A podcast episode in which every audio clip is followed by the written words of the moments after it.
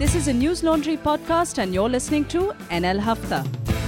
Hello, hello, happy new year. Angrez apna lagan or Newslaundry apna hafta kabhi nahi bhoolte. I'm going to be your host for this episode because Abhinandan is in the beaches of Goa sipping martini and relaxing as he ushers in new year. Uh, we have our in-house team today, um, Mehraj. Hello. Raman sir. Hi and Meghnad Hello. and we're going to kickstart this first hafta of the year Yeah, first of all. first hafta of the year with some reminiscing.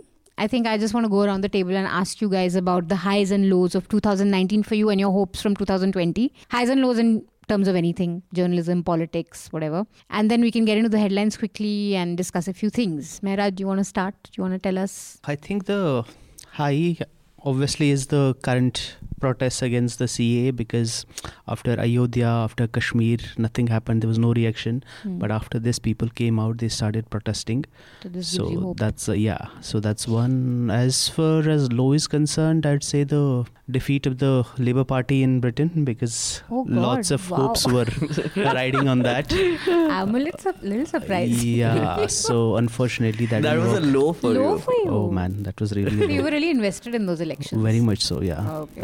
And uh, hopes for 2020. Hopes for 2020. I think this agitation hopefully will uh, grow into something bigger, in, into a, like a sustained opposition to the establishment because the usual opposition is not doing what it's supposed to do. So the only way left for this country to actually start pushing back against the kind of ideology these guys are trying to impose trying to kya they've already sort of imposed Hmm. so that is one thing and another i think hopefully uh, bernie sanders will win in the us वो तो नहीं हो रहा oh yeah अभी तो उसने surgical अभी strike तो किया है ट्रम्प का सर्जिकल स्ट्राइक हुआ है we'll discuss that in a bit raman sir would you like to tell us Uh, what for you were the the, high highs point I think is somewhat similar. So I'll start with the low low point. I think the low point is the way the government is trying to suppress this movement. I think that is the lowest point.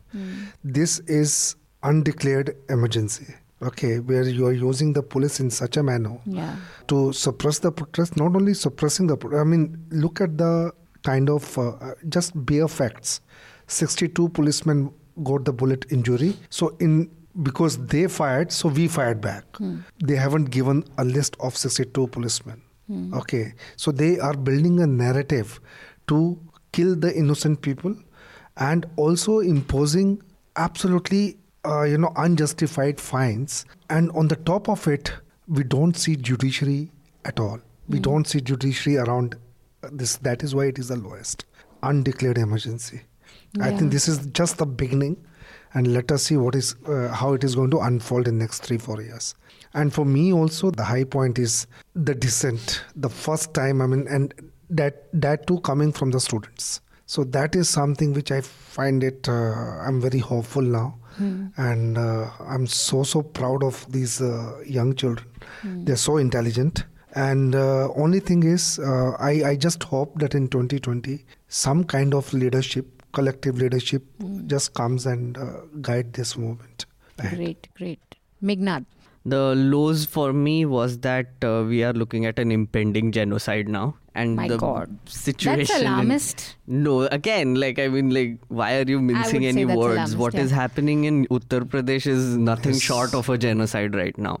I mean, the fact that so many, so many people are reporting police violence. There are videos and videos coming out, and that report on the UP kids basically being sodomized and raped. That's I think horrifying. also in the, the Bihar teen who was killed and Yeah. they've uh, they are suspecting two people from a fringe Hindu outfit but yeah. a 18 year old was murdered But that's the thing. Like, I mean, my lows are basically the systematic destruction of our Yes. social order right now. In 2019 end, that is exactly what happened and that is happening. And in connection to that, we are no more in an authoritarian state. We are in a totalitarian state where a lot of people are supporting these actions also. And that is the horrifying part for me. And uh, the highs maybe would be the fact that they are losing state elections, like the BJP is losing state elections, because that is the only way they can be kept in control, more or less. Like the fact that so many states have opted out of NPR, NRC on an individual capacity, um, like directly, like Mamta, even Naveen Patnaik of all people is opting out of it, the whole exercise. It gives me a little hope for even regional, you know, parties to show up. Um, and uh, I think one of the other high points for me is, of course, the protests. I agree with uh, both of you that the protests were definitely a high point. But if I can elaborate on the emergence of leadership part a little bit, what happened is that there was a void that was created for years by the opposition, which was very ineffective. And now there are certain faces coming out of this movement which probably be the new age opposition, like it Like? happened in the emergency. Back then it was the BJP, I mean Janata Dal. But hmm. now you don't know what will go on. Yeah, there's no political leadership that seems to be coming Yeah. out of it. I mean, you have like a Kanhaiya who has been giving speeches, or you have Rahul Hmm. Gandhi. But I think Rahul Gandhi is just the moment he enters, it just yeah. I think he Yeah. should just stay away. But we need like someone. And apart from Prashant Kishore, actually. Politically, no one's given a very strong message. Also, I think he's the only guy who went and said, "Okay, demonetization of citizens." He's been kind of probing other parties to take a stand, but and of course Didi, Didi, who's yeah. been reading a rally. Yeah. So for me, the low point would be, I think, Ayodhya verdict hmm. and how it was celebrated on news channels. I don't think I've seen such naked triumphalism and such assertion of majoritarianism and Hindu identity on television hmm. ever. I I've seen what back in the '92, back in '92 when the masjid was demolished, how some people did support it and there was voice for that, but how like a majority of people just supported um, hmm. the judgment and how like Babri Masjid's demolition was completely like forgotten. I Yeah. think that was a very. I think we've effectively sealed that this year in 2019. It's over. It got hmm. destroyed and that's it. Nothing's going to come out of it. So I think that was a low point. And a low point was also, I think, in the protests how the media has equated both sides when clearly on one side there's murder, hmm. there's loot. I mean, you know that people who are against CAA have been murdered, beaten up, put in jail. Whereas people who were pro CA haven't really suffered any of that. Even like like Raman sir said, the police injuries also we don't know who are the policemen who were injured. But yet media equated it, saying that this was a tit for tat thing. I think that was a low point. And high point for me were like ordinary people doing ordinary things. I think lawyers who've been going to UP, Yeah. giving help to people who need help, uh, or a woman in Chhattisgarh who fought against a fake encounter. So I think really like hope in 2019 was, I mean, the high points were these ordinary people doing these ordinary acts of resistance. And I hope in 2020 these people get more voice Yeah. and attention from, if not the mainstream media, then all of us. Yeah. Okay, on that very somber note, I'll just go through the headlines. The big headline of today is that uh, General Qasem Soleimani, who's the head of Iran's elite Revolutionary Guard Corps Quds Force, and he's like the number two guy in Iran, is kind of the most important person there, was killed after a US air raid at Baghdad's international airport. This means a direct escalation, possibly in the Middle East. This Um, is actually war. Just one tiny interruption. Uh, we are recording right now on January 3rd, and right now it's 11 a.m. Yeah, so we just like one hour ago the news Yeah. broke with Trump tweeting the American flag, Yeah. waving it, and the news coming in. But it's really big. It's it's really insanely big, and we can discuss that a bit. Uh, lots of things happening on NPR. The trial form has got a nod from uh, the government for the rollout. Uh, there's going to be a house-to-house verification planned. Uh, meanwhile, uh, Narendra Modi gave a speech yesterday, and he's uh, in his element attacking the opposition and saying that uh, the guys who are protesting against NRC are not like with the interest of India and they should be protesting against Pakistan and everything that they've done wrong.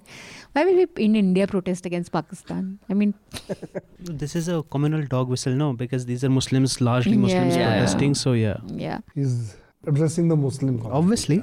Uh, meanwhile, uh, gurus like Sadhguru Jaggi has waded into the whole controversy. He gave a whole talk where he talked about. Uh, he said, "I have not read it, but the students who are protesting are illiterate, basically." Yeah. And Times now strangely fact checked him on everything, and they put out a tweet fact checking Sadhguru. Just one tweet, and the, even the fact check was wrong. But anyway. Yeah. Uh, however, on yeah on their prime time they were not really they were just like opposition fact checks sadhguru they didn't Yeah. say we have fact checked him also Yeah. Continual news of atrocities in uh, up and bihar have been trickling in. Elderly person mohammad shoaib who's 72 was um, roughed up. There's news of that that came in. There was a teenager boy in bihar also who was killed and two people from the fringe hindu outfit are under suspicion. One of the people who are suspected to have killed him has declared himself as a son of a hindu so that's that. And there's also news of um, a lot of news of uh, the, UP police now attaching property, Hmm.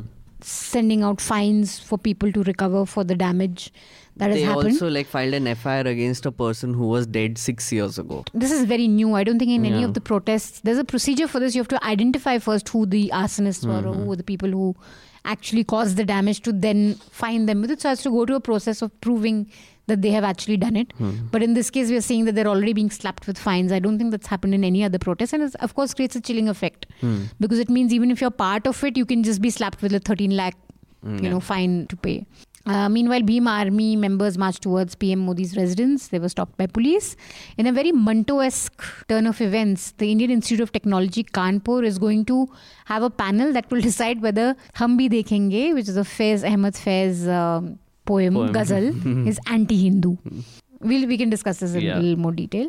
Uh, Bipin Rawat, the outgoing army chief, has been appointed as India's first chief of defense staff. So all his political talk has finally paid off. All the uh, political messaging he used to keep giving Hmm. has meant that he's got a post for himself. One nation, one ration card will be implemented in 12 states, says Ramvilas Paswan. You can tell us a bit about this. What is Yeah. this exactly? There was another fire again in Delhi, again in one of those unauthorized factories. Uh, one firefighter was killed in this, and 14 uh, people were injured. This was a battery factory in Delhi's Peeragarhi. Kashmir, uh, as its New Year gift, got its uh, SMS services restored on the 31st at midnight, and broadband internet services have been restored in about 80 hospitals and health centers in Kashmir.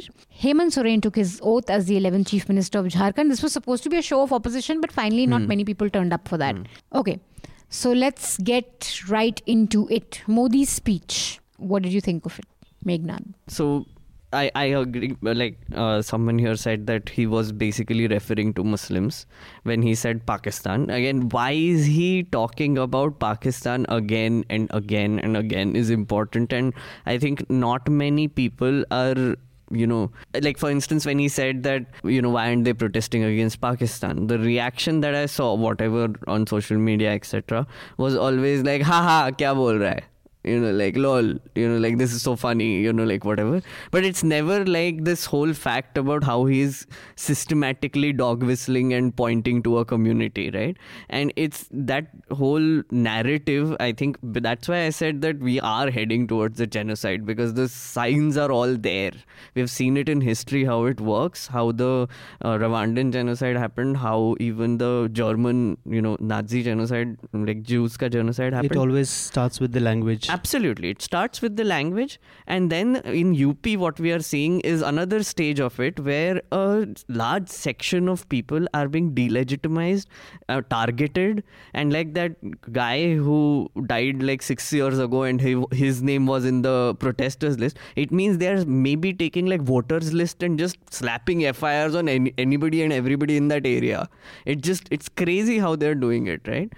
And i think the uh, one thing we have to realize is that the dehumanization has already started because there was this report i was reading uh, from the telegraph if i'm not wrong about how the people who have been killed in the protests are not being given burial grounds they are being taken to some faraway village given a small plot of land their relatives are not allowed to come and after the postmortem they are immediately being buried and the relatives are not allowed to so give their last rites Where was this report? Um, it was, I think, in uh, Telegraph, if I'm not wrong. And and and this kind of behavior by a state machinery is horrifying. And um, I think Modi, all said and done, is also encouraging this, right? I mean, uh, at the end of the day, Yogi Adityanath, whatever he's doing, he's not doing it by himself, right? There is a whole state machinery at work here where it goes from the top, right? From the Prime Minister's office down to CM, down to the police. Obviously, even if he wasn't doing it directly, like say he wasn't giving the orders to Yeah. Adityanath, he wasn't encouraging it. There's this idea of command responsibility. It altered Yeah. the ball ultimately lands in his court. Exactly, and if the fact that he's not stopping it means that he's approving it. I mean that he made simple. Adityanath the chief minister. I anybody saying that oh, Adityanath is doing this on his own and Modi has no idea and he's like above all this is ridic- is a ridiculous idea Hmm. because he's the one who appointed him and BJP got that huge majority and everybody was thinking okay they'll give maybe more moderate. Lots of people were Hmm. saying um, Hmm. most of the people didn't believe it anyway, and then he appoints this guy who has so many cases of rioting and murder and everything against him. He's like as hardcore a Hindutva person as you get, and he installs him. And now saying that okay, I I, I don't know, he's doing it on his own. It's like really ridiculous. I think the key thing was uh, Modi is continually showing these protests as anti India and he says कि इन लोगों ने भारत के सांसद के खिलाफ ही आंदोलन शुरू कर दिया है तो I mean the clear attempt here is to make it and it kind of works because i think a lot of people a lot of regular people that i spoke to i went to shaheen bagh and of course there women men and children who are mostly muslim or or are of a liberal persuasion feel that okay know the details of the law but when you get out of that protest site and you talk to many people they're like क्या problem है अगर हिंदुओं को help कर रहे हैं तो hmm. ये तो हिंदुओं के लिए है इसमें तो मुस्लिम के खिलाफ कुछ है ही नहीं so that sentiment is really it's there in a lot of people and of course that's also because of the media because that's what the media is telling us also that this has got nothing to do with muslims. It's got everything to do with helping hindus. And this whole constant so that, narrative on top of it of oh tumne to bill nahi hai. You know like the, the whole thing. No, in recent times i've not seen any other leader you know speaking lies through his teeth. Hmm. so mr modi he speaks lies after lies. I mean, the, the his narrative about this Pakistan. Okay, now let us look at it logically. What are the impending threats from Pakistan? Okay, he is saying that the Hindus are being, uh, you know, troubled in Pakistan. What facts has he given to us that we have Rohingya kind of situation in, uh, Yeah. you know, of about Hindus in Pakistan. He hasn't given any. Sir, he has- He, has not. I mean, first of all, he talks so fondly. I think if you pick up all his speeches, uh, maybe if he has delivered how many days if he has if he has ruled for 300 days so he must have given 400 speeches because or 500 speeches okay i mean in all 500 speeches you will see one common thing Bharat की 130 अ, करोड़ करोड़ आबादी। की जनता तो 130 करोड़ की जनता में जो हिंदू है उनकी तो केयर कर ले पहले uh, unka, I mean, look at their status. Yeah. And their, their, what are the issues? That their, their purchasing power has gone down. Hmm. Okay, the country's GDP is going down. Okay, the uh, unemployment is growing. His famous, infamous speech over onion. Hmm. So he hmm. should realize hmm. the price of onion. I bought it for 129 rupees a kg yeah. just two days ago. And I think that a lot of people are talking about. So they do so, feel I that mean, I mean, no what point. are the issues? Hmm. But so that's the point. I, I- I don't think, I mean, nobody in their right mind would think that they actually care about the Hindus of Pakistan or Afghanistan or wherever. This is just a tool they're using to further their ideological project. Yes. So to Absolutely. turn- Yes. Because they don't care. I mean, if they but cared someone about has to anybody, through they that. care about the people here first. And that's the thing. Like, I think, you know, uh, one thing I've noticed is that they don't care about the economy anymore, it seems like, because they feel like this social narrative is so powerful, it is over encompassing everything that they're doing wrong. Right, and everything from even Air India being privatized hasn't really made any news, right? I mean, like they've stopped giving, government has stopped funding Air India, which means they're Finally. soon going to privatize it. And uh, that's giant news, right? Even the railway uh, fare hike and how they are moving towards even like semi-privatization, PPP model, etc. They are merging railway staff. Basically, they have merged the whole panel of the uh, railway. mm, Basically, eight divisions of the railway they have been merged and turned into four or something. They they're doing that. Then the CDS, the Chief of Defence Staff, which they have appointed, they're systematically um, making a power structure which is centralized across the board. While this whole thing is going down, this N- NPR, NCA, NRC, there is certain things happening in the background which they will use in the future, right? And not just them, but any future government will use to centralize their power completely. And I think yeah, and this is this reminds me of the good report by Saikat Datta in Asia Times where he spoke to police uh, officers, high-ranking police officials, who said that actually what's happening is that a lot of the orders are going straight to the junior officers, right. and they're very upset because they. I mean, of course, I'm sure like even police officers not every you can't believe that the whole force is communal or the whole force doesn't want to stand by the rules of the game Hmm. so and that is what a lot of um, Yeah, chief fear ministers that are they chief ministers are handling situation through SHOs. But Yeah, that's exactly, They what are not. They are not uh, talking Yeah. to the. and that's because of course if you have a commander a, Yes. a, a head who will probably push back and say something but if you're Yes. directly telling the SHOs no, what no. to I, do I tell you this. The Jamia thing. I spoke to senior police officers. They had no idea about it. They said, "Boss, message सीधा DSP के पास गया होगा। उसके पास भी नहीं गया। But this is this is not this is exactly what happened in Gujarat I mean there are recordings of Amit Shah talking to people like down the pecking order in the police who were arrested also who were arrested also. Uh, this has been happening. Directly. Yes, Yeah. and Oh. even So during no the chain of during the 2002 carnage, there are uh, people were like there's plenty of testimony saying that police people were directly given orders, like Hmm. people on the ground bypassing the top officers, and those who protested were then checked out. But that's So the thing, and these are the points that the media should be covering right now, right? This is like the actually chain of command yes, being broken. This is actually I mean I no recommended but that the book thing last. is the thing is I knew about it but how can I write it I mean how will I establish that right. Nobody will. so. I, I don't have a like like in Gujarat people recorded and all at that time I think it was just the beginning but now they are much No, actually, uh, it happened in Bhagalpur also. Hmm. Like last week, I recommended that book. In Bhagalpur also. the in blindings 89 when the No, no, the Bhagalpur riots of uh, 89. Ah, there was a Same thing happened. one. There were SPs and SSPs Ah. who were directly given orders from the top. no in this technology And the, their Ah. superiors were just bypassed like that. And um, sir, what you said about uh, he has not given any evidence of the persecution, etc. So that, uh, so I've written that piece. In that piece, I've said that. I mean, I found that 31,313 people are what will benefit from this act, right? Hmm. That is the number, yeah. the only number they have given. Yes. And the fact that Amit Shah keeps saying, "Arey lakho karod logo ko nahi subah dikhegi," hmm. that is creepy. I mean, like, how are you saying this? Like, it, what no, do you and also for the simple reason, I think someone should also do a story on the Hindus of Pakistan. They are, I mean, they are Pakistani, yeah? yeah. Hindu. They are, their religion is in whatever Hinduism, but just like for Muslims you know, it's that saying the loyalties to the country. So Hindus of Pakistan want more representation in their parliament. Hmm. They want more rights as Hindus. They want to be able to practice their religion. They want maybe to the Hindus in blasphemy laws to go have away. reserved seats in parliament. Yeah. So I mean, that's their fight.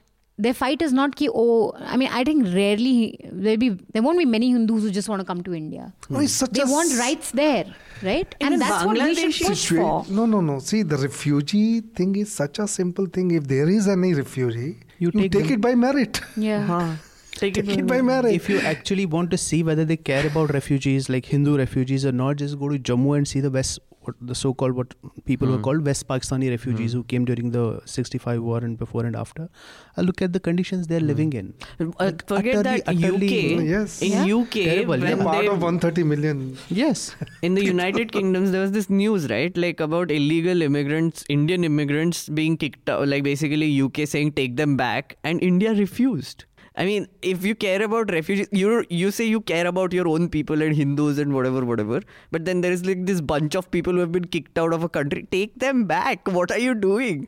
Like, be consistent. And the problem, least. I think, and this is across South Asia, is that our politicians use minority rights as just identity politics. So we hmm. use minorities, we make a big deal about minority rights, but it's just to pander to our own crowd. Hmm. We're not doing anything to push Pakistan to be more responsible towards its minorities because that would mean we have to be responsible towards our minorities. Hmm. And that's what a healthy system should be. Our countries, Bangladesh, Pakistan, us, we should be pushing the other country to say, hey, this is, you know, uh, what you're doing to your minorities and this won't do and push like international pressure. Hmm. I mean, at least in South Asia, we could do that to our own neighbors, you know, push Myanmar to be more responsible, push Bangladesh to be.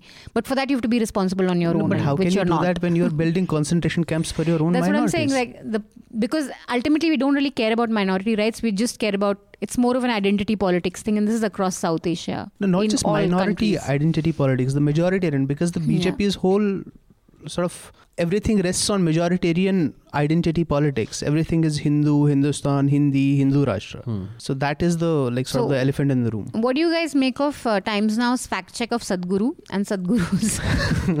I think What's somebody happening? got fired from Times Now. I'm sure. No, they just put out a tweet. I don't know why people made such a big deal out of it. Also, so, because uh, one thing that they said in that tweet was that uh, Modi Modi ne kabhi discussion kiya nahi. Matlab, that was one of their fact check that. Uh, it's something Sadhguru said about uh, NRC and NPR etc. So their fact check was that uh, NRC has never been discussed as admitted by PM Modi during a speech in Ramlila Maidan. That's completely false. Like while fact checking, also you're giving false news. Saying that NRC was never discussed, where there are six instances where Amit Shah has said it in Parliament. There are Prime two. In- yeah, even Yeah. the president announced it in a joint session. Yes. and uh, Narendra Modi shared the thing also, Sadhguru's. Ah, that Exactly, was the yeah. point. That was the point, is the yeah. design. Brilliantly No, no, highlights not- our not- culture of brotherhood. Not just Narendra Modi, uh, Amit Amit, Shah Shah. also. So that is that they're all uh, Hindu style of uh, you know ruling a country where the pracharaks are given uh, some importance कि तुम प्रचार करो आसपास उस Hmm. Type का No, also because why they I think why they chose this guy is because he is one like properly Hindu guru with a great English who can speak Hmm. English well. He reaches out to and the so he reaches out to the yeah, elite and the middle class and everybody. But the best bit about that video was that he is complaining. The guru is complaining about people not reading the act, and then Hmm. he says, "I haven't I read haven't it fully." read the act. In today's day and age where you can just open up your phone and read the act, what does it say? What does the CAA say? Any student can read it, but all of them are coming and behaving like illiterate people, they're studying in premier universities, and how come they can't read the damn act? I even wondered, have I missed something really? Have I missed some aspect of it? Because I have not read the act fully, I only know it from the newspapers and whatever else is there in the… generally out there. No, it was it wasn't just the Sadhguru. Uh, there were other gurus also who have been preaching in their sammelans and all. Yeah, yeah, So but I'm saying are- the prime minister and the Prime home Minister. minister decided to They pick this guy to, up uh, because to- yeah. I'm- But also one more thing that happened, bizarre thing that happened is Prime Minister launching a Twitter trend last week where India he's like India supports CCA. C- CAA and he was like uh, India supports CAA like you know whatever and then um, the IT cell came in and they started of course plastering Twitter with like India supports CA tweets because the prime minister started the trend. And then the next day they were supposed to do it again. And someone i think made the mistake of because they, what happens is when the it cell posts tweets on twitter it has this google doc where there are drafted tweets. So accounts just come in they copy paste the tweet onto twitter and then start posting. So there's a flurry of tweets and then it starts trending. Uh, next day what happened? I think someone made a mistake in the google doc and they wrote india supports cca So India supports CCA so started india trending. supports cca started trending and everybody was asking what is the new what is this new law they've brought up? Cca kya hai bhaiya? And it's like it's so bizarre. But I think Sadhguru is just his utterances on I don't know why he talks on politics and he makes such an ass of himself every time and he he wants to always enter into these political discussions where he has nothing to add to it. So you can uh, actually we'll clip to the um, uh, his little uh, intervention on CA and RC and you can listen to it. We'll provide a link to that. But I think uh, the interesting thing was there was a lot of conspiracy theories going around why Times is fact checking him. and actually, Indu Jain, who's one of the owners, she's of the Jain, the famous Jain fa- family, is a big devotee Bennett of Sri Coleman, Sri. you mean? Yeah, Bennett Coleman. She's a big devotee of the Sri, uh, Sri Sri Ravi Shankar. So back when Art of Living got into that soup with uh, NGT over there, you know, Yamuna Day celebrations, Times was the only one. They didn't run anything on the NGT. They were just talking about how beautiful this event is. So back then, I'd done a story of how Indu Jain is a big devotee of Sri Sri and how uh, she's kind of he's been there at inaugurations for her and she's gone there to like inaugurate art of living centers for her. So there was a conspiracy theory ki, is this like a back end war of the babas? Is, is Shri Shri trying to like cut Jaggi to with size one tweet that's just with ridiculous. one yeah it's, it's a bit ridiculous because even Jaggi is kind of you know he's uh, times does promote him in the speaking tree thing that they do that supplement on spiritual stuff that they take out. He's quite prominent. But i think it's quite interesting why they would have put that tweet out, especially because it's just a tweet. Also, it's very uncharacteristic. And I'm surprised that of Shri. Shri has not spoken yet. Double Shri should be saying something about this. Double Shri. Okay, next up, I think um, how many of you know of the poem of Faiz Ahmed Faiz All of on us, this I table? suppose. You know of the poem? I, I read it because of this news. you read it because of the answer. You, I've as a ghazal, listened to it, you've listened to it, Uh, and I, I in fact uh, asked my people to do a story on this. Faz As is one of my heroes. I mean, As soon Yeah, as I got.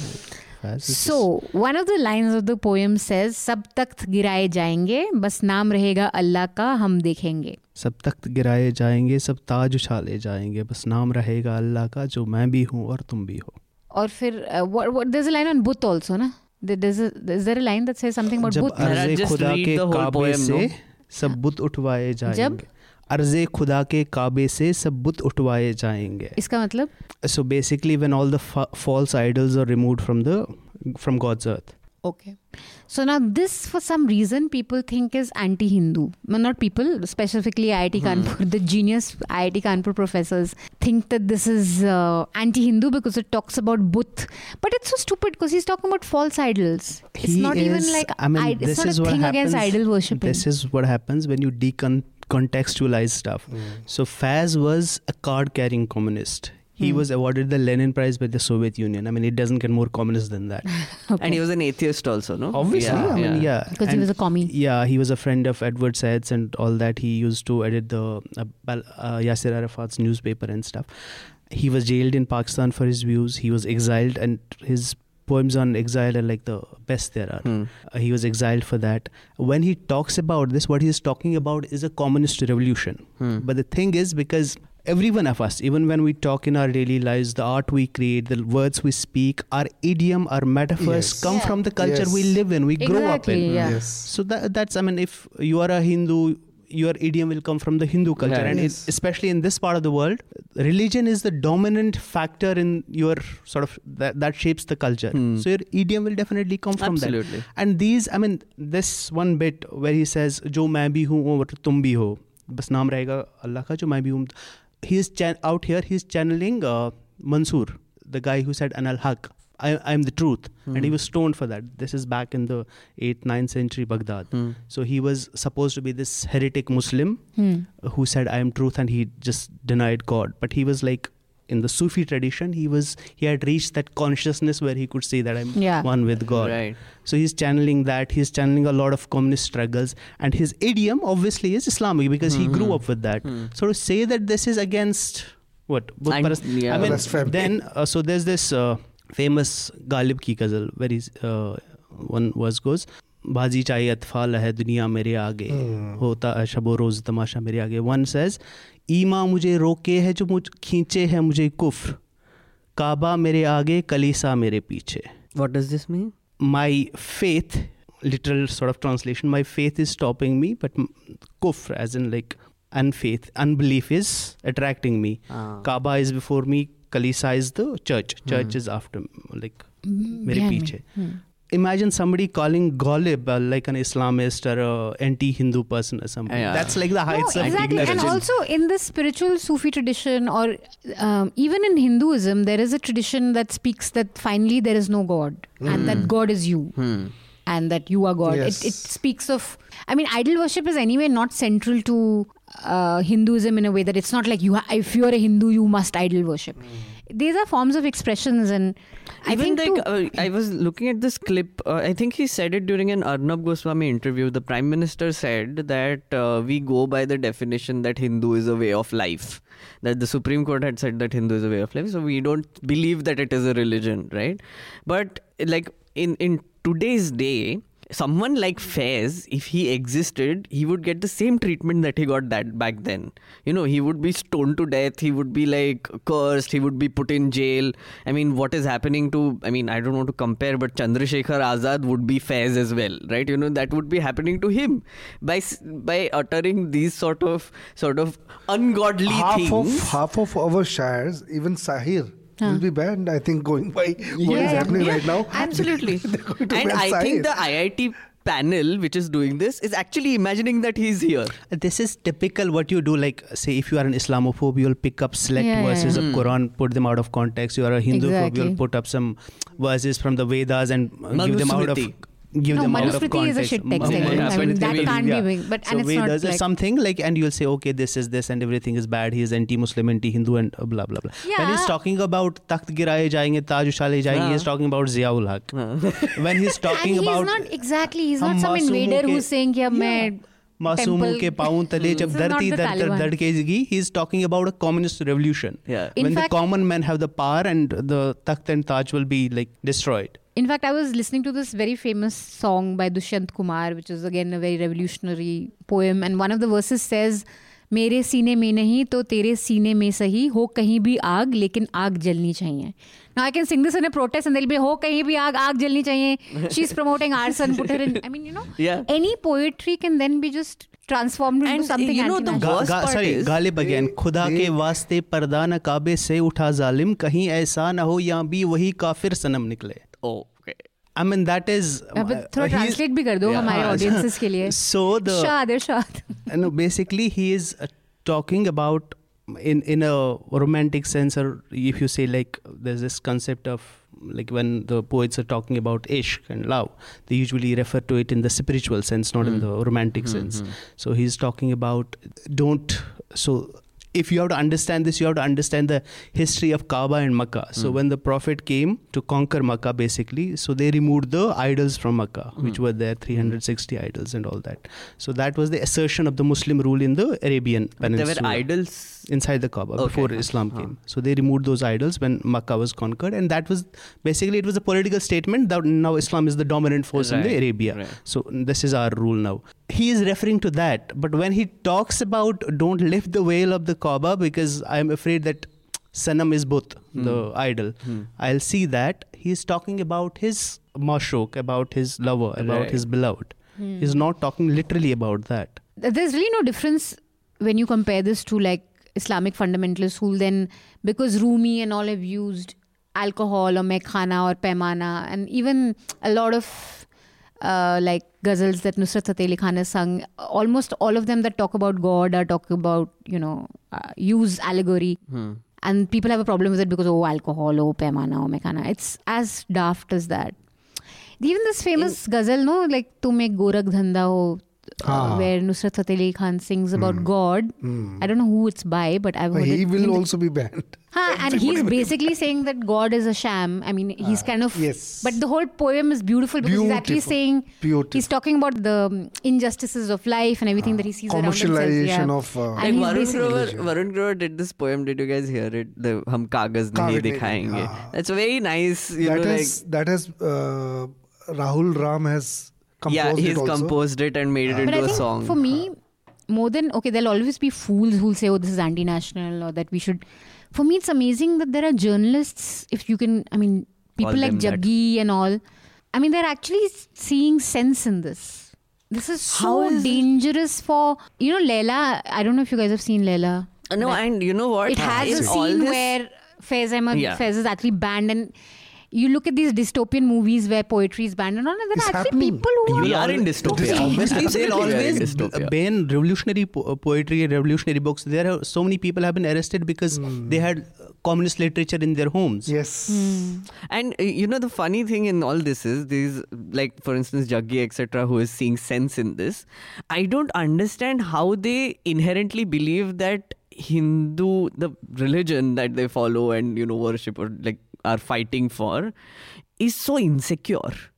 You know, like I mean, hmm. this shows that a large section of the Hindu population, if they are supporting this, You of were course, supposed to. You're forgetting your roots. No, but Yeah, like I mean, Nagpur. why is why is Hindu as a religion being proje- projected in such an insecure way? I mean, it But just that's shows. all, that's everywhere. Majoritarianism is always No, insecure. Hinduism but isn't insecure. insecure. It's these people, this particular, Uh, what they call Hindutva, that is insecure because it only exists if it excludes everybody else. but then say that it's anti-Hindutva, no? They don't say it's anti-Hindu. that That's doesn't my work. thing. Oh, come on. That You're being doesn't so work. naive. Uh, oh, please. that doesn't work. If you have to sell the idea, I mean, Hindutva is not a religion. Huh. Hinduism is the religion. Yeah. Yeah. To sell it to Exactly. 130 crore people, like uh, he says, Exactly. you have Actually, to say Hinduism, Hinduism. is the religion. Hindutva is the way of life under this. Oh, okay. That's their new. And anyway, I mean, uh, the one point I'd like to make, I mean, all it's true of all poetry and especially Urdu poetry. I mean, it only talks in metaphors. yeah, mm-hmm. yeah. Absolutely. And I think the, I mean, the most evocative metaphor I have ever come across is the Urdu word sanam. I mean, Bollywood has sort of bastardized it now, but the that metaphor is so beautiful and so apt. Sanam means both idol. When a poet is talking about Sanam, basically means his beloved. Mm-hmm. And now imagine, like mm-hmm. you have a both, you have an idol, which is like lifeless basically, Hmm. which doesn't talk to you, doesn't hear you, but it's everything to you. It's your God. एक बुत बनाऊँगा और तेरी पूजा करूँगा yeah. I mean, if on the other side, if there's a really terrible, like some Muslim fundamentalist who Hmm. doesn't understand context and all that, and somebody says Sanam in his poetry, and same thing. Hmm. Yeah, exactly. You are kafir. Yeah. I think we Uh, should. which uh, happened also to Ghalib, to Iqbal. Yeah. Iqbal was issued a fatwa because he didn't have a beard. Hmm. And he wrote this poem called uh, Shikwa and uh, Jawabi Shikwa. Shikwa is basically his complaint to God. Hmm. And then he wrote a counter poem which is basically God sort of Responding. answering his Responding to it. complaints. Yeah. And he was how can like you be God, basically? issued a yeah fatwa Yeah, with that. like yeah. an RTI basically, and then he would can file an appeal. I think guess. what we should do is we should really attend this panel. That would be really fun to see what like what proof are they giving to declare uh, Faiz anti-Hindu. I'm sorry, I'm stuck with the Hinduism Hindutva thing, but I want to read one tweet by Devdutt Pattanaik, which highlights the difference. oh difference. God, Hey, please, Devdutt Pattanaik is a good man, please. he may be a good man, but we don't want to read his tweets. Anyway, Yeah. go ahead. Hindu is he The says only tweet you are allowed to read. Hinduism is equal to the more you immerse yourself in Vedas, the less you argue, the more you appreciate other people's inadequacies. And Hindutva is equal to the less you read, the more vociferous and cocky you become, chuckling at others to show your wisdom. Mm-hmm. And I absolutely agree with that. That's true of all extremism. I mean, So we can go into a discussion on Iran and then maybe one more thing before we wrap up. But before that, I'll read two letters because I haven't read a single letter yet. So uh, this letter is from the person doesn't want to be named, I think, because their name is not here. Hello, NL team. I've been a long time subscriber now. I took few months to renew my subscription because the app was being terribly bad, but I'm happy to be back. Yes, thank you. I want to write in for a two quick comments based on the discussion on Hafta 256 and ask a couple of questions. On Periyar and BJP getting it wrong in the south, I'm inclined to think the BJP in Kerala and TN do this to see if there's any impetus to steer the political discourse away from the localized non-Hindi, non-Hindu ones and towards the Hindutva narrative. I do agree. Like, yeah, maybe this like Hindutva is the broad umbrella that they want everyone to come under. The example from Kerala, where I'm from, was when they tried to wish Malayalis a happy Vaman Jayanti instead of Onam, and Malayalis united to push back this effort to change the narrative and make the festival about Vaman, the Hindu Brahmin boy, instead of Dalit king Mahabali. On the discussion on centrism, I agree with Manisha. Yes, good. You're a smart Isn't person. that why you picked this letter, Manisha? that is why. You're so smart. I mean, uh, oh my God. And there seems to be some lack of clarity on how you were all trying to define the term. I agree. I don't think examples of newsrooms are a good way to understand political centrism at all, considering that their aim in most cases isn't to take a political position on an issue, but to put up a performance. That's them playing to the gallery and not being centrist, as Abhinandan argued. Political parties are a better example, as Anand mentioned. That's true. Maybe we should view it more in terms of a political stance. no, but I Political disagree. I mean, also- that presupposes that everything else is apolitical. That's not true. No, no, like as a pol- to purely understand it, we should probably look at political But parties. you can't, but though. Centrism can't- is more an uh, economic ideology than a political ideology as such. It's It a socio-economic and yeah, yeah, of course. socio-economic ideology, socio-economic and and, our parties political do not ideology. give a shit about all of this. Yeah. And, our but I agree with this point that these terms are loosely applied, Very especially in loose. the Indian context. Yeah. Yeah. I mean, right and left makes little sense in India. No, it doesn't.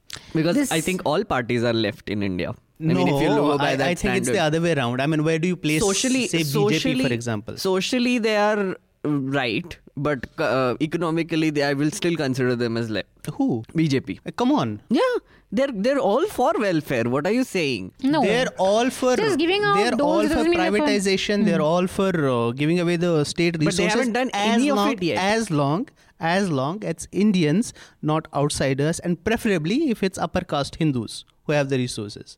Like they are doing privatization left, right, and center right now. So, but again, they haven't done it till now. If we go from this but that point is the forward, idea. they might convert. No, that is the idea. If No, you but see the, privatization, RSS's even worldview, wanted to do privatization. if the This Air India privatization of Air India is hanging for the past 25 Absolutely. years. That's exactly what I'm saying. So they are not left economically. That's what I'm saying. no, but so they they're are fine. though because I mean, okay, go policy wise. Go policy wise. Huh, okay. Okay. Privatization again, a very economically right policy. I get it, right? Ayushman. Ayushman, uh, Ayushman Bharat, which is the insurance thing. Okay. The other part, if you look at it, Manrega, they're still continuing it. Aadhar for better welfare delivery, which means they are doing a lot of welfare still. Even no, that, that is even- is out of necessity. That is not out of ideology. That's what I'm saying. even So the free LPG the- scheme, all of that is Yes, very because welfare in a, based. In a desperately poor country, you don't have a way out. You have to do that for But now. But exactly my so, But where the point is, where do the store, uh, where do the re- who has the ownership of the resources, not handouts. These are basically subsidies given. by- but if they're doing both, By assigning them uh, the leftist status, we are not uh, appreciating what they are doing. no, no, I- I'm s- but but uh, yes, uh, That if you want to see uh, welfare as a leftist Hmm. uh, kind of thing, then they are doing it. No, but that's what I'm saying. It's out of necessity. It's there. Even the RSS's whole. Uh, Absolutely. uh, Absolutely What, what is their this thing? Uh, so what do they call that? The, their economic theory. Everything should be Indian and Ha, ha, make in India. Swadeshi. Saudeshi. Huh. Swadeshi has this component. It has to be Swadeshi. Everything in India, but the means of production, the wealth has to reside in this particular class of even in the last people. Man Ki Baat, uh, Modi said that oh, buy only Indian products, etc. He Mm-hmm. gave an appeal to the public to revive the economy. We must buy Indian or some shit. right? Yes, exactly. So but no, but I absolutely agree with your point where he said that you know they can't help it. But that is exactly my point Hmm. because they are operating in a country like India. They cannot have an ideology which is completely right or completely That is left. what I'm saying. Even in like the West, say in the US, in Britain, even the hardcore libertarians, they have to give out some social Absolutely. social security then net this because this is the necessity. You can't help Yeah. it. But if they had their way, and which if they continue at this pace, they'll have their way. They'll do this. And economically, I mean, giving a social security net that alone doesn't count. If the means of production, if the your- wealth is concentrated in a few private hands, Hmm. so you're giving some stuff to the poor people isn't really a welfare state That because is they true. don't have ownership of the wealth. Okay, now uh, this I'm just continuing with the letter. Uh, this is a question coming from some ignorance about regulatory mechanisms on media in India. Is there any as such? I know there are some that have no real power, but for instance, if someone was to go to court against Sudarshan for the kind of language they use, would there be any respite from the judiciary? You can go to court under defamation laws, and you can go to the NBSA, that's a sort of a regulator, Self-regulated. self-regulatory body, but that they usually don't work because you'll go there and even if suppose they say that Sudarshan is guilty of blah blah blah, Sudarshan can just show them the middle finger and not appear for hmm. any of the hearings or so. And I don't think, defamation takes years. yeah, I think the only respite for a person, suppose like I feel like I need to go against Sudarshan for what they're showing, I can go take respite with defamation laws and hurting religious sentiments. I guess. Huh, but that I mean, there are plenty of criminal to, you can go to Press Council of India also. But again, but that's, again not uh, they can just reprimand. reprimand. They can't. No, there's if you go no, to courts, they might likely be on vacation, like the Supreme Court is now when the country is burning. So the only, I think, the only way out is to support independent media. Yes. Yes. So go to newslaundry.com, You're subscribe. doing Abhinandan's job well. I Sub- completely subscribe forgot to Newslaundry and uh, keep indi- media but free like- and independent, Yes. and that's the only way out of yeah, this. it is. Yeah. True. I'm a little worried about having regulatory mechanisms in a country like India also because more often than not it would be used against an NDTV rather than a Sudarshan. Uh, you know, because especially if you look at the sort of circular even after NRC and CAA protests, the circular that the government issued was that uh, news channels must refrain from showing what is anti-national. And what is anti-national is not Sudarshan showing Arundhati Roy as Shurpanakha, that horrible That poster that they made. poster. It'll be NDTV showing protests. Hmm. So it's a bit worrying, but I think Sudarshan, the bigger problem is the patronage it enjoys from political parties. People like Amit Shah Modi meet him, people like Kapil Sibal and Digvijay go give him interviews. So that's what's really scary for me. Uh, the idea of having subscribers on Hafta is very interesting. Just wanted to check what dates that would be for and whether you'd still have space for the people. All the best and wish you all happy new year. Excellent. So, Ivneet, who's our new producer, uh, please take note of this person. We should definitely call him or her on board and we'd love to have you uh, talk. We love having our subscribers and chatting with them. On many occasions, they are more sensible than us. Another one uh, is from Vikas Saurabh. Hi, Abhinandan. During this week's Hafta, I think your argument against being a centrist in general doesn't make sense uh, it's not possible to take middle ground in all cases. Manisha tried to tell what she took the definition to be, which you brushed aside, saying that if everyone comes with their own definition, then what does the statement even mean? See, I'm always brushed aside. Poor me. I'm hoping I understood these as you intended. For the latter, I think unless someone is being pedantic, the colloquial usage works out fine. Yes, you can argue that what's accepted as colloquial, but that I think is an endless recursion. Example, as you've mentioned multiple times, that Western notion of liberal doesn't match up here. Which Maybe is I'm exactly misquoting. what. Yeah, uh, that's exactly what I'm saying. For the first point, though, I think even left wing, right wing, liberal, conservative are notions that no one generally, in all cases, abides to. As an example, I think most Hafta listeners, and I guess you too, would consider Madhu to be left leaning, but numerous times in Hafta, we've heard her bashing you for not standing up for national anthem in theatres. That I feel is quite right wing behavior.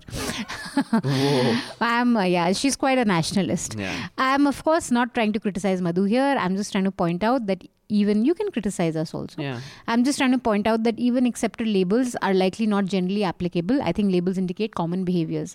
Hoping that I'm already not bashed up on Hafta already and that the arguments make sense and it should follow that what Manisha was trying to say that she's mostly centrist. Yes, no one's going to argue with You're me. Today there's no Abhinandan, so I'm like, I'm with you, yo. You're centrist. yeah, yeah, I am. Why? Oh God, I don't want to get into that again. Not why. What does that even mean? Yeah, what does it mean? Yeah. No, Shut up. Manisha, please tell me. वो हो गया है I पिछला wasn't there पिछला last हफ्ता time. सुन लो यार यार, उसमें मैंने मैं बता नहीं दिया मेरा था। Position F W I W क्या होता है for boomers and old millennials this is For what it's worth. Oh, I, fuck, I'm a boomer, man. And these acronyms aren't used to save time, rather to keep useful information density in a sentence higher. Manisha, almost towards the end, did say the argument that no labeling can be applied too generally, but she was ganged up on bigly. Yeah, I agree. Always being ganged up by these gang of men. Excuse the typos, phone keyboards have a mind of their own. Thank you so much for your letter. And I will pass this on to Abhinandan also so he stops ganging up on me. I'll read just one letter quickly and then we can get into the Iran discussion. This is Ayush Iyengar. Hi guys, slash Abhinandan. Great job on Asaduddin Owaisi and GD Bakshi interview. Thank you. I'll pass this on to him. There's also a lot of YouTube videos being put out which should really help NL grow quicker. Yes, that's the idea in 2020. We want to do a lot of YouTube stuff. We want to constantly give you lots of videos and interviews to watch so that your subscription is worth it because most of them are going to be behind the paywall and Mufat course will not be able to watch it. I just did an interview with uh, Professor Rajiv Gowda, who is Indian National Congress uh, member of parliament. He's extremely educated. He taught economics for 22 years in IIM Bangalore and in the US. So please do go watch that interview. That is uh, only for subscribers. So it is your treat, basically. and what I do in the interview is uh, I don't really go into politics much, but I ask him some extremely noob questions about economics because hey, how how many times do you get a professor from IIM sitting in front of you, right, to answer these questions? So I was like, hey. Yeah, ice breaking questions. I also asked him if he wants to be the next prime minister of India. He can't be. You know what? I'll answer that for him. No, he- he's like, I'm happy. he's like, I'm I'm happy being an MP, Okay. but not the PM. But I, I could see the blush. Yeah, you could see the blush. So everybody wants to be prime minister, you know. Sir आपको India- भी prime minister हाँ, बनना है हाँ, मुझे नहीं मैं तो पॉलिटिक्स में नहीं हूँ अरे चले जाओ सर आप भी बन जाओ sir Ayush goes on to say, I love nuisance, but I'm hoping it will evolve into a John Oliver like show where some research goes into the facts along with the lampooning, like a nuisance constitution fusion in NL parlance. I totally agree. I really want nuisance to become maybe like take just one topic and then explore it threadbare. So along with the lampooning, we also give you some, you know, which we've been trying to do that over the past few episodes. We'll try that more. I also urge you to try and showcase more opinions from the right, as it helps to hear both sides of the story. Though the NL team is primarily young and probably more left-leaning.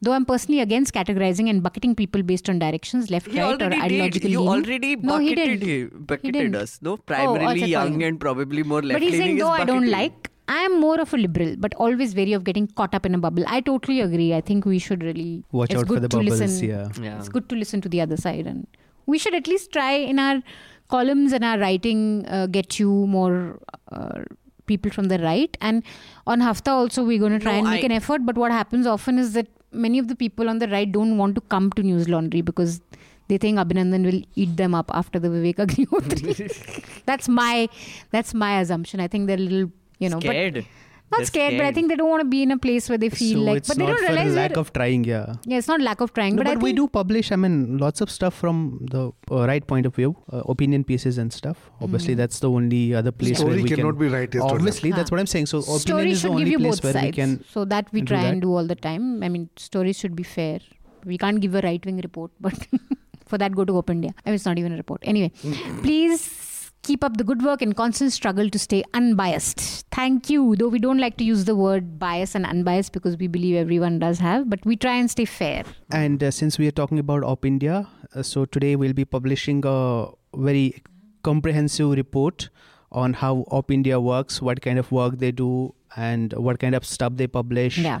Who are their favorite targets? It'll be uh, so. It is already published uh, in Hindi. Hindi. So today we'll be publishing the same thing in English, This, and it's really worth would be worth your time. Worth it's your over it's so four thousand worth words. it that uh, when it was published in Hindi, the OP India editor did a one and a half hour show on it, Yes. trying to counter it. so, please go to Newslaundry later today and uh, read the article.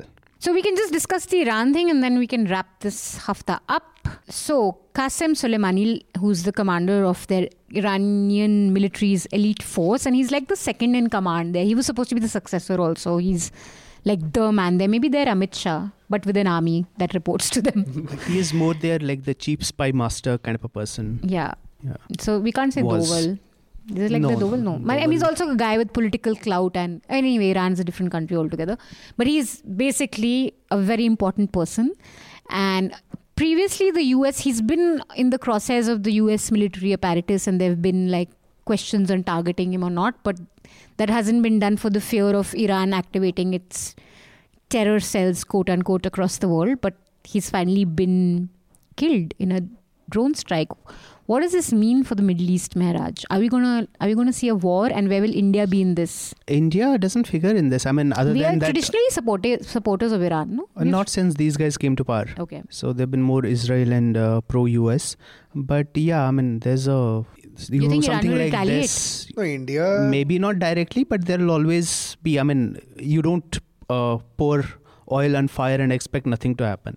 There's going to be something, right? There's going to be a reaction, and the way it's already a powder keg, and you do stuff like this, it's going to have a blowback. How, where, which, which way that we'll have to see. As far as this guy is concerned, he was a he was basically the tip of the Iranian military spear, sort of. So he was running their operations in Syria, in Iraq, in Lebanon, uh, liaising with the Hezbollah. Hmm.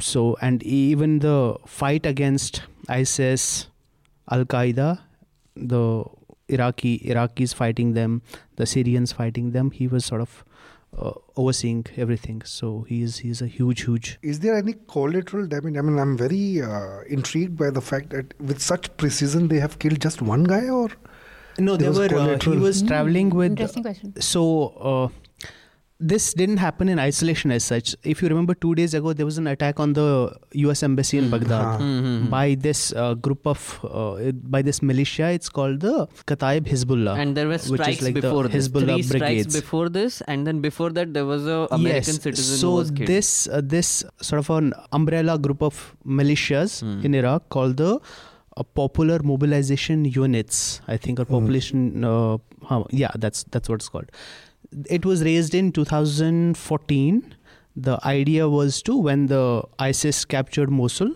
so these were part of the resistance. They are state backed uh, the former Iraqi Prime Minister Al Abadi was its commander in chief at one point, and it had the backing of Al Sistani, who's the top uh, Shia cleric in um, Iraq. So they were fighting against, and they had like obviously they drew uh, ISIS out of Iraq, and uh, they because they are Shia Shiite and they got help from Iran.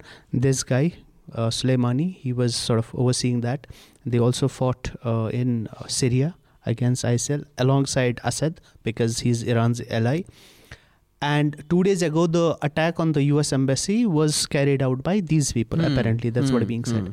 So, and there was a lot of blowback in the U.S. Donald Trump is usual. He's, I'll just read his he's tweet. weak. Yeah, he's weak. He doesn't do anything Yeah. and stuff. So I think this was sort of prompted by that. So after he the- was traveling with one of the commanders of Hmm, this hmm. militia, and two, three people from that militia were also killed. Oh. Yeah, and uh, the, but it was a it was a targeted attack on the convoy. So I'm guessing those guys in the convoy are obviously dead. No, Because There's also, no- so the Baghdad airport was there was this green zone America had established in Iraq Hmm. after they uh, invaded. At Baghdad airport, Bagram Air Base, Baghdad airport. This was at the heart of that. So hmm. this is still sort of the green zone. So Oh. they, I mean, they'll have every inch of that place mapped and everything. So mm-hmm. if any, there's one place where they can do a precision strike with the most precision, that is the place. And This they've is- uh, Hmm. like Trump, Trump basically after the embassy attack happened, he had tweeted uh, that Iran will be fully held responsible for the lives lost or damage incurred at any of our facilities. They will pay a very big price. This is not a warning; it is a threat. Happy New Year. And This was when uh, American embassy American was. embassy, and then after that, this happened. Basically, uh, the the whole point being that um, I think in the US, and I mean, I follow US politics, but I follow it through late night shows, right? I mean, like Trevor Noah and Hmm. all of these people. So, based on that, so all of my knowledge, so forgiveness if I have like very surface level opinions about this, but uh, um, what I think ha- is happening is that Donald Trump is in a situation where उसका एक side में impeachment चल रहा है, he's losing it, and दूसरे side में he's trying to uh, sort of do exactly what Modi did, which is the, like the surgical strike or whatever. So we are seeing like a repeat of that in America, where now he's just creating enemies out of Iran and then having like these attacks, like major attacks, Yeah. killing people. Uh, basically, people will vote for him based on his military action now rather than what he's doing otherwise or his corruption charges or anything This of that sort. completely actually sets aside uh, attention from away from his impeachment to what he's done. Exactly, And exactly. Definitely, Yeah. But this is the major problem is this is going to escalate It's at the international level. This is And- an That's what actual everyone- war, and, right? uh, and no, no. So the war is not conventional. You don't fight conventional war these days. Right, right. You have guerrilla wars. You have different kind of wars. So now let us see what Iran is going to do. Hmm. So they are not going to, uh, you know, attack U.S. per se. I mean, hmm. they will attack in a different way. But this is going to escalate. it's hmm. gonna uh, No, I think mean uh, real uncertainty. Uh, and- since this is a developing story will uh, it will become more clear later hmm, so for now what i think is donald trump's first impulse is anti-interventionist so he's not like the person who will go to war because he's been Exactly, trying to that's pull exactly what I was america thinking today. back but the people who he has staffed his administration with mike pompeo mike pence they're like hardcore neocons Hmm. so they have been gunning for a war with iran since the bush time so this is their wet dream come true Hmm. so they've been trying and trying and trying, and finally, I think But they Trump- and pushed him actually, to get Trump it was one to- of the only U.S. presidents who was actually pulling back from Pulling wars. back, he was yeah. he was actually coming out of it, and his big pitch was also that America is done with wars, and we can't keep sending our soldiers, and we're bleeding money, and we need to pull our forces away. But this is an active intervention, like That you is said. exactly what happened when uh, they did the airstrikes in Syria. He was against it for the longest Yeah. time. But you think but he they didn't know pushed and pushed. And uh, he No, pulled no, them no. back Obviously also a few times. Like they were uh, about to attack someone in Syria, and then they he ordered the planes to come back. Yes, Yeah. because he his first impulse is that because that's what Yeah. was his big pitch in the election. Hmm. He basically made the economic argument that we're spending so much money, it's a waste of money. We are losing lives, and we are not achieving anything. Hmm. Then in Syria, again, even when he stayed in Syria, the argument was economic. We'll Hmm. keep only as many uh, people as are required to secure the oil fields. We need the oil, rest the country can go to hell. Same thing with the Kurds. yeah, yeah. Exactly. So that is his impulse. And he pulled back troops after that also, no? U- U.S. Yes, he from did. Syria, Yeah. He's been pulling uh, from Afghanistan. Afghanistan, from Iraq. Yeah. But this thing, I mean, like these, his entire administration is neocon because he didn't have a political base, sort of say, of his own before he became president. Hmm. So all his people are mostly the Bush administration people, some from the Obama time also, and they're hardcore neoliberals. Mike Pompeo. If you go Mike Pence, if you go back to their speeches from before, Hmm. they're like, I mean, they put Modi and Amit Shah to shame. Also, I think there will be a lot of people who want to compare this to surgical strike, but I think it's important to recognize that lots of difference. One, they actually hit a target which the military and the government has said this was our target and this is what we've got. Yeah. So there's very clear intelligence coming out of the government. We still don't know 200, 300 people were killed or not. Terror में कौन terror commander मारा गया या what happened that was It's we still still don't know developing. Story is anything still of what developing. We happened don't in know. Balakot but here is like clearly they've taken down a target which is big um, I'm going to read the last letter until then you guys can just tell me quickly tell me your recommendations you can pull them out and then I'll come to you so this last letter is from Akshat uh, he says, I've been a subscriber for three years now, and I want to congratulate you for continued good work. Thank you, thank you. I want to start with a complaint. I have complained about it earlier in an email, but I wanted to restate my grouse about the poor quality of audio of your remote guests. Referring to Anand's audio quality in 256, I'm sure you can do better because the quality of the subscriber from Mysore, Ahmedabad, who joined later, was definitely very good. So, if need, we need to check on Anand's audio quality, and it's true that we repeatedly have issues with Anand's audio quality. Uh, I will come back to the primary reason I'm writing this email. It is slightly technical, but I want to address it because it's very widely held fallacy. So bear with me. In Hafta 256, you talked about the life expectancy of Indian women in Periyar's time, which was around 35 40 years. From this, you seem to have drawn the conclusion that adult women from Periyar's time would have died at much younger age as compared to their adult millennial granddaughters. I want to point out the fallacy in this conclusion. Since Periyar's time, life expectancy for Indian women has definitely improved. It stands at around 70 years, but it is in most part because of lower child mortality rates rather than much longer lifespans of adult Indian women. Very important point. When we say life expectancy, we usually mean life expectancy at birth, which is the average age of all the people dying in a certain year, including infants, adults, oldies. Risk of death for infants is much higher than risk of death for adults. Therefore, higher child mortality rates affect this average very asymmetrically. The right comparison would be life expectancy at 25 years of age, which would be the average age of people dying who are above 25 years of age. Unfortunately, I could not find the data for this comparison. It's quite interesting actually. So the so the difference being made is mostly because of a girl child surviving hmm. more than I mean an adult having a better chance at surviving. And I'm surprised this data doesn't exist life expectancy at 25 years of age. In summary, life expectancy at birth of 40 years does not mean that people won't live beyond the age of 40. And the current life expectancy at birth of 70 is majorly a consequence of decreased child mortality rather Yeah. than much longer lifespans. Mm. That's a very important point, especially I when we're this- talking about the girl child. This is also in uh, uh, the book uh, 21 Questions for the 21st Century by, Yuval by Yuval Noah Noah Harari. Right. I think he also made this point.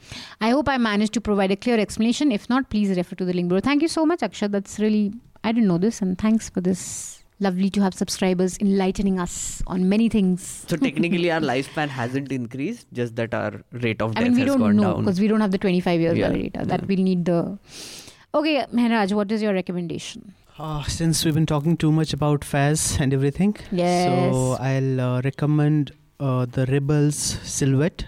It's a translation of some of his works, most of them are written uh, when he was in jail, and the translation is by the late Agha Shahid Ali, the great Kashmiri poet. He wrote in English, and it's more than a translation; it's a homage from one great poet to another. So it's worth a I'd love read. to read this. Yes. I watched the Srinivasan's NDTV uh, report uh, on uh, you know people who have been uh, slapped with fines uh, by the UP government. Uh, it was a video story, so it was really staring at you. I mean, the kind of profiles these people have. Even a policeman, retired policeman, has been slapped with the, with a fine. Okay, but he is Muslim, of course. So I think that I will definitely recommend. And along with this, uh, we are slightly late on this report, but our report is going to come out hopefully today. Our reporters went on the ground and they did an extensive, uh, you know, work on uh, these people. We have spoken to 14, 15 people, Ayush and uh, Basant. So that report will also be out today. One of my recommendations, and I think I should have uh, mentioned this earlier only when I was talking about Yogi Adityanath muzzling funerals. The report is from Huffington Post and it's titled Forget Protests Yogi Adityanath's Government is Muzzling Funerals. And he, it's a very nicely done report about where it takes like evidence from people going on the ground and um, talking to them about how the administration is doing this, etc. Um, do read that. And other than that, I have two strange recommendations. But one is, of course, uh, I hope you have seen Witcher. If you haven't, please go watch it. Have you guys seen Witcher? No. No, Witcher. Uh, are were you guys uh, Game of Thrones fans by any chance? Yes. You were no, sir. Watch Witcher. Okay. Yeah, Wow. it, it, it fills that Game of Thrones hole in you.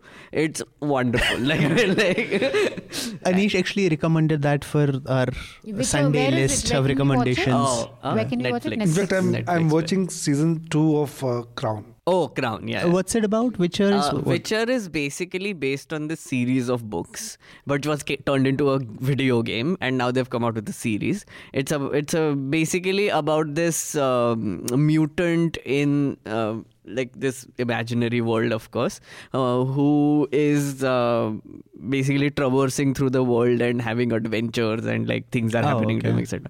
So it's like his story, like the Witcher story. It's really, really good because Witcher, you've does it have something to do with Witcher? No, so it's just like it's a fantasy world. So So what mean, does like, Witcher mean, by The the way? Witcher is basically a monster hunter in that world. So he tracks down and kills extremely dangerous creatures, and he's a mutant, so he's immune from like a lot of things, magical things, etc. So he's kind of like a semi superhero sort of a thing. Um, so please watch that. It's very hard to describe actually now I realize. But and the second thing I'm watching, which is a really weird and fun thing, is this new reality show on Netflix called The Circle. Okay, uh, again, if you are a fan of trashy reality, this is this is like a level up. Um, it's about these uh, eight people in a building who are sealed in a room, and the only thing they have to do is they are a part of this social network called the Circle which consists of only these eight people. So it's like real life social media playing out in a reality show. So it's it's wonderful. is it called? It's called The Circle. It's absolutely trashy. So, sir, warning. but if you want to be entertained, please go watch that. I'm addicted. So, anyway. I'm going to recommend this New Yorker profile on Qasim Soleimani, the Shadow Commander by Dexter Filkins. It's quite detailed, and if in case you want to know the enormity of what's happened today, you should read this. I just finished watching Succession. I think Ah. it's a Oh my God, really yes. uh, anyone who has Hotstar should watch it. It's this super fun So good, masala media Yeah. uh, series. It's it's supposed It's to be Indian- Indian no series? no, No, it's, uh, HBO uh, American. it's supposed to be after Murdoch. Murdoch, That's what yeah, everyone Rupert says. It's Murdoch's supposed, but family. I think it's got elements of Murdoch's life, but every other people. He's like this media baron, and right. uh, it's a really really fun series. It's pure masala, so you should watch those two seasons that are out on Hotstar. And um, because we've been talking so much about Faiz, I shall leave you with this song uh, Hum Dekhenge as my recommendation and also as the song that we'll play at the end. But before that, please remember that we do not take advertisements from the government or corporations. Uh, like Raman sir just told you, we've had reporters on UP, two reporters who've extensively covered what's happening there. Some of our stories are stories that you They were out for a week. out for a week. Uh, some of these stories you will not read on mainstream, um, you know, organizations. So we'll leave you with links also of their reports on that they've done from UP. And um, this costs money. Obviously, we've sent two reporters. One of them is reporting in Hindi. One of them is reporting for English. We had one in Assam also. Again, this is exercises that cost money. It includes travel, stay, um, and a lot of stuff like that. So please, this new year, uh, share our reports with uh, your friends. Tell them the relevance of uh, a free media that actually is only looking at getting uh, the facts out as its main goal. We're not thinking of what will give us clicks because that, those clicks will lead to advertisements. We're not thinking how to please Ambani so that we can get him to advertise with us. We're purely thinking of how we can do deliver good stories, engaging stories, and relevant stories. For that, we need subscriptions models to work for us. So please subscribe to newslaundry.com. Uh, send the Chota Hafta link to your friends Yes. who are not subscribers and make them listen to this. And if they see uh, value in us, ask them to subscribe to us. And maybe we should have some program for like, if you're able to get us subscribers, then we should give like some 25% off in the next subscription or something like that. I, will, I shall convey my thoughts to Abhinandan. Thank you so much for listening in. Wish you a very, very happy new year again. And here's the song of the week. बस नाम रहेगा अल्लाह का जो गायब भी है, हाजिर भी। जो मंजर भी है, नाजिर भी। उठेगा अनल हक का नारा। उठेगा अनल हक का नारा।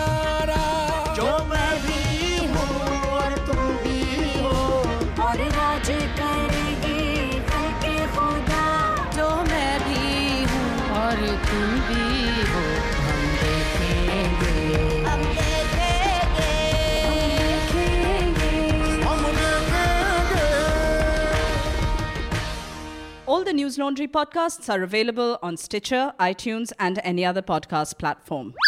Please subscribe to Newslaundry. Help us keep news independent. To catch all our podcasts on news, pop culture, current affairs, and sport, visit newslaundry.com. Follow us on Facebook, Twitter, and Instagram, and subscribe to our YouTube channel.